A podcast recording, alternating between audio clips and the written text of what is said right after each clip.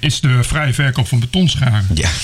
Daar hoor je, nooit, daar hoor je nooit over. Vind, vind, vind, ik- ik vind het jammer. Ik hoop dat er snel een commissie komt. Ook een Europese commissie die zich daarover gaat buigen.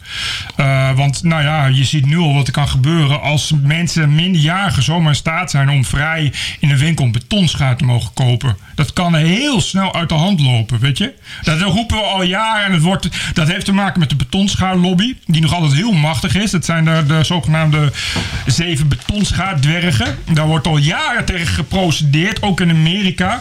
Eh, er zijn nu eh, een hoop eerste hulpartsen die je zien echt de betonschaarproblematiek hand over hand toenemen. De wachtkamers op zaterdag puilegt uit van de betonschaarslachtoffers.